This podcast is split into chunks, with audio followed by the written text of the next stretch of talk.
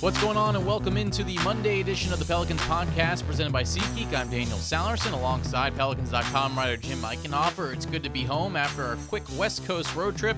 It was two games out in Los Angeles and Sacramento where the Pelicans split the series as the Pelicans lost on Friday night to the Los Angeles Lakers and then defeated the Sacramento Kings on Saturday night. So, Jim, I guess you'll take it, especially how hard it is to win on the road, to split. And actually, the way that things are working out in the standings here, the Sacramento game was pretty important.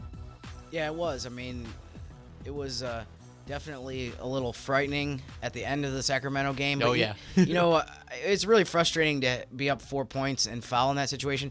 But when I look back at the at the play, it was really to me just a wrong place, wrong time kind of thing for Brandon Ingram. I mean, it was just unfortunate. It wasn't like he was lunging at the guy and smacked him across the arm and the shot banked in. It was really just kind of an unfortunate set of circumstances there. But the bottom line is that the Pelicans won the game, and I feel like they were able to shift quickly into, yeah, it was it was rough the way that game ended, but at least it was a win. And so, like you said, you you split a road trip based on the way they played on the road earlier in the season. You would have been happy as heck with any split of any road trip. So I guess at the at this point, you'll you'll take it if you can you can keep. Um, playing 500 or better on the road, that'll be a huge plus. And you still won five of six, so it's not like you know you're disappointed after a one and one road trip. You still won five of six, and we also have to talk about the play of Lonzo Ball because in these last three games he's been playing out of his mind. And again, I think he and some of his teammates are not really surprised by this, but it's just nice to see uh, this is what we kind of expected from him when he was acquired in the trade. it's been so interesting just to see the way he's taken his play to such a high level. I mean, for him to contribute across the board the way he has, for him to not only have his best scoring stretch here since he came to New Orleans this summer, but also of his entire career. It's been pretty fascinating to see how uh, he's played lately. And also, I'm really interested. I feel like people have asked this question a few times, but not necessarily gotten the answer. But um, and I don't mean that in like a negative way or a malicious way, but it's just it's really interesting to think about his health as far as how much of a factor that that's been to why he's played so well lately. It seems like his the ankle injury that he had and other injuries, ailments that he's had have, definitely negatively affected him. But now he all of a sudden he's he looks so much quicker. He looks um, really athletic. He's had a couple plays where he's driven to the basket and dunked on somebody or just you know glided by the defense easily. It didn't seem like he was doing that very much in the first 20 plus games of the season, but all of a sudden lately he's been doing that. It seems like once at least once a game. Aaron Falk, who writes for the Utah Jazz, will uh, come on in just a few minutes here to talk about tonight's matchup as the Pelicans begin a two-game homestand uh, tonight with Utah and then wrap up on Wednesday against the Chicago Bulls. Um, but Jim, before we get into Utah here, let's talk about the standings for a little bit. JJ Redick, the fact that he mentioned it after the win on Saturday night means that some of those guys are keeping an eye out on it. Which, as crazy as it sounds, being 12 games under 500, you're within three of the eight spot. It's pretty unprecedented over the last 20 years that you would be 12 games under 500 this deep into the season and still have a le- legitimate, realistic chance to say that you can make a run at getting into the playoffs. But for once, being in the West has been beneficial. I, I would say there's no reason to feel uh, bad about it based on what we've gone through the last, you know, 10, 15 years that 10 years that you've been here or so. Um, so yeah, it's it's definitely. I, I was kind of uh, I was kind of laughing to, myself a little bit the fact that JJ was so aware of that because as we know before the season he talked about how it was crucially important that he keep his playoff streak going. So it's funny that he was so aware of it. And um, I touched on this in one of the things that I wrote uh, yesterday when we were coming back from Sacramento is just um, the way that the teams in 8 through 14 Pelicans are still 14th but they're only 3 out like you said. The way that that pack of teams are playing right now it's made it very conceivable for New Orleans to get back in the race. And there's a bunch of teams that they have to jump but it's it's I'm I don't know if shocked is the right word but if you think about where they were when they were 6 and 22 and they had lost 13 games in a row how quickly that they you're able to sit here and say like okay the playoffs are a realistic thing is pretty amazing. And on that note, let's turn our attention to tonight's game between the Pelicans and the Utah Jazz. Joining us now is Aaron Falk, who covers the Utah Jazz for UtahJazz.com. Uh, Aaron, appreciate you coming on. How's everything going? It's going well. Hey, thanks for having me. I really appreciate it. Not a problem, and things are going really well for the Utah Jazz right now. They've won five in a row heading into tonight's matchup with the New Orleans Pelicans. Aaron, let's go with a simple question first. What's been clicking for this Utah Jazz team during this five game winning streak? Well, I, uh, I guess I'd probably point to three things, maybe four things here. One, Donovan Mitchell's really started to, to come into his own. I mean, he's he's made the leap that, that so many people wanted to and maybe expected him to make. His, his shot making has been masterful. I mean, he's uh, you know I know the league's kind of gone away from from mid range, but he's so strong and he's getting so smart with some of these these shots right now that he's he's really taken this to another level. Um, two, Rudy Gobert continues to uh, to be a, a, a, very dominant defensive presence and, and coming along. Three, the, probably one of the biggest changes, obviously, is uh, this this team started off uh, with with some really poor bench production, forced the, the front office to make some moves. You know, trading away Dante Exum, bringing in Jordan Clarkson, um, freeing up some more minutes for for Georges Niang, who's the, the the stretch four off the bench, and that bench production has has started to come around in the last little while. And then for and the other thing is I mean, the, the, the strength of schedule, it's definitely favored the Jazz over the last little while. So it's been uh, actually, I think, a, a good opportunity for them to start to click, start to gel against uh, in, during an easier stretch of the schedule, and you hope that that pays dividends later on. Aaron, you know it's interesting. It seems like Utah seems to do this every year, where they get off to kind of a rough start, and then all of a sudden it clicks in, and they become one of the hottest teams in the West or one of the best teams in the West. Um, is it encouraging to you though? It seemed like they did it earlier this year than they usually do, as far as it didn't take them nearly as long to kind of um, kind of kick it into gear this time. Yeah, I, I think so, and you know I've, I've seen and and heard a bunch of different theories about that. It's you know they, they brought in ten new players this season.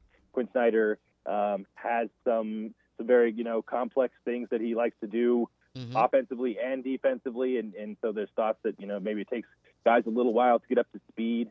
And and it, while that's going on, you know this if you just look at at, at the numbers like this, they, the Jazz started with the most difficult part of their schedule was the start of the year. So while you're trying to get all of that figured out, uh, you're going against your toughest competition. And I think just kind of naturally, mentally, it's sometimes hard to feel good about what you're doing when when you're not getting the results you wanted. Um, starting five, they upgraded. Uh, you know, with, with Conley, with with Bogdanovich, um, starting five has been really good this year. It just and then you had that bench drop off whenever you know you go to your second unit. Now that's starting to click. Um, like I said, Georges Niang is coming in. He he's shooting like 45% over the last 10 games here. Um, Jordan Clarkson's been a spark plug. Tony Bradley, the, the backup center, has, has taken some of Ed Davis's minutes and played really well. Um, so so yeah, I, I think you know it is encouraging. Um, we'll, we'll see kind of you know what their ceiling is, especially when Mike Conley returns from from his hamstring injury. Mm-hmm. But yeah, right now, right now, definitely uh, ahead of of what you saw from them, you know, this time last year. It's funny you mentioned the schedule as far as you know, really difficult st- schedule to start the season. It seems like people have talked about that several years in a row with Utah, and it, it's kind of also something that we've noticed here with the Pelicans. It seems like for some reason they always have their hardest part of the schedule at the very beginning. Do you guys have any theories as to why that seems to always be the case that Utah in the first part of the season plays such a tough slate and then and then it kind of flips in the second half of the season? You know, I, I'm I'm not sure. I, maybe maybe somebody upset the schedule makers. No, I'm, I'm just kidding. I, I I I don't I don't really um, have a have a good explanation for that. There's nothing. You know, I mean, San Antonio has its you know like rodeo road trip and right. you know, all these like right. ac- actual like logistical issues that that force the schedule to like to uh, to open up for or put you on the road for a long period of time. We don't really have anything like that here per se. Don't play um, Sunday games here, and, and, maybe that that changes some some things as, as it hmm. goes on. But I don't I don't think there's any um, great reason. It's just sort of how it's shaken out the last few years. Aaron, let's talk a little bit about tonight's matchup between these two teams, and I'm very intrigued about um, the front court matchup, of course, of Rudy Gobert and Derrick Favors in the first matchup in Utah.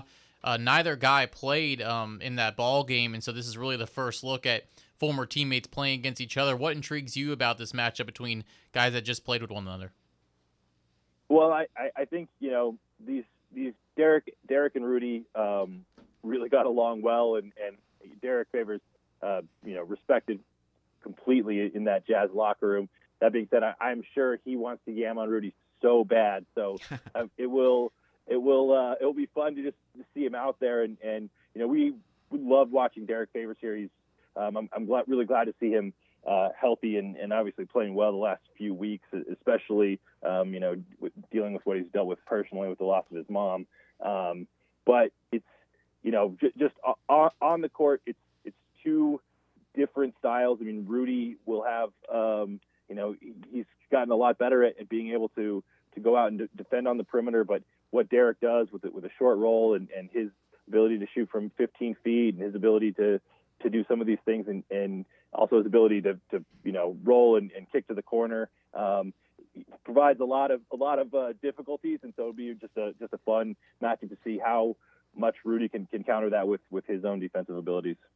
It's been amazing to see the difference in how the Pelicans are playing with Derrick Favors on the floor. They've won five of six, and we have to. I think Jim would agree with me that Derrick Favors is a big part of that. Are you surprised by the way how much he's impacted the Pelicans um, on the floor when he's been healthy?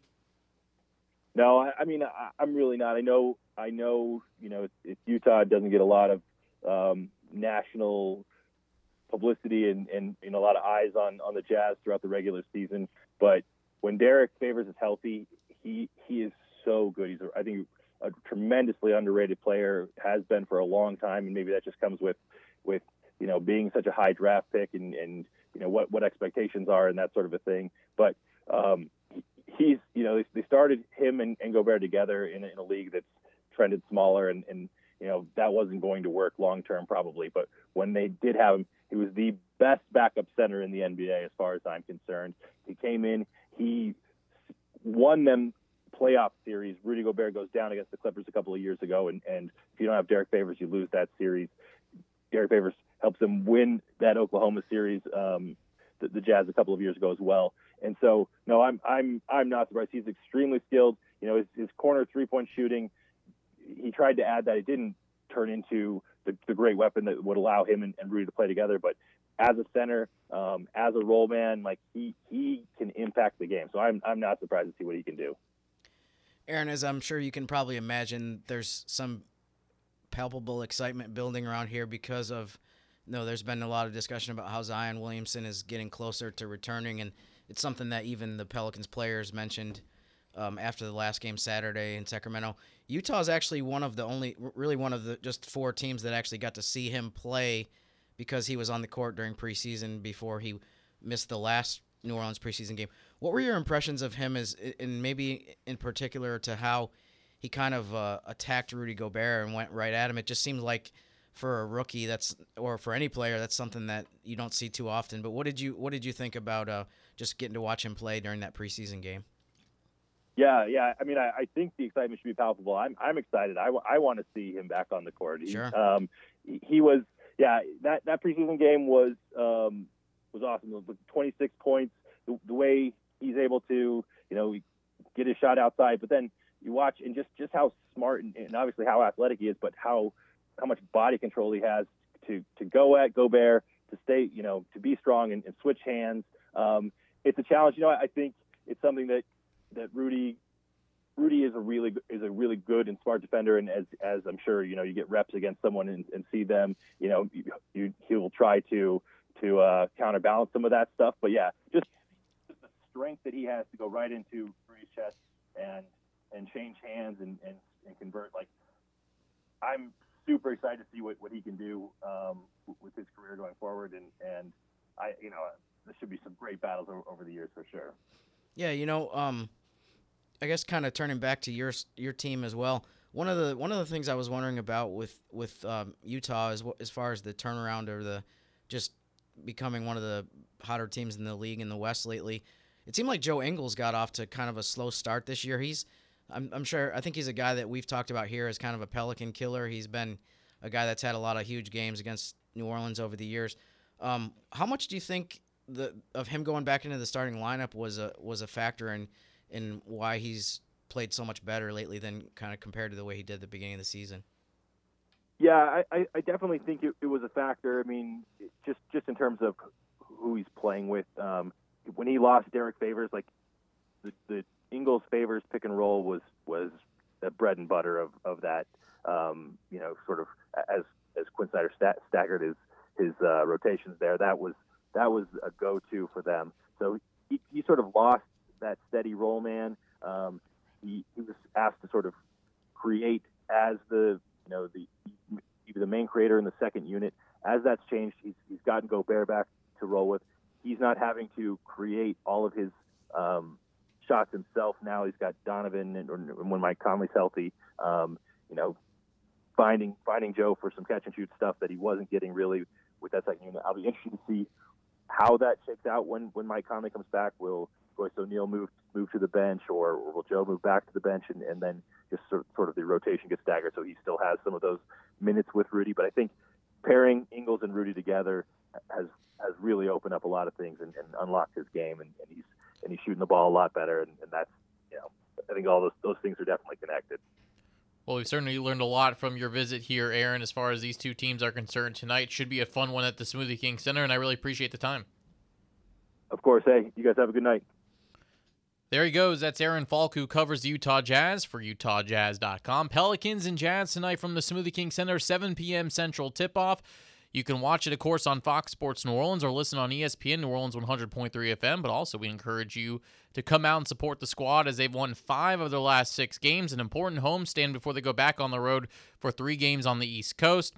And that ends on Wednesday night here against the Chicago Bulls. Also, if you didn't know that there is a new start time to Friday's game at New York, it was supposed to be a 7 p.m. Central tip off, but because they took one of the second games of the doubleheader off and added Lakers Mavs. They're going to move up the Pelicans and Knicks one hour, so it'll be a 6 p.m. Central tip off on Friday night on in Madison Square Garden, and that'll be on ESPN, Fox Sports New Orleans, and ESPN New Orleans 100.3 FM.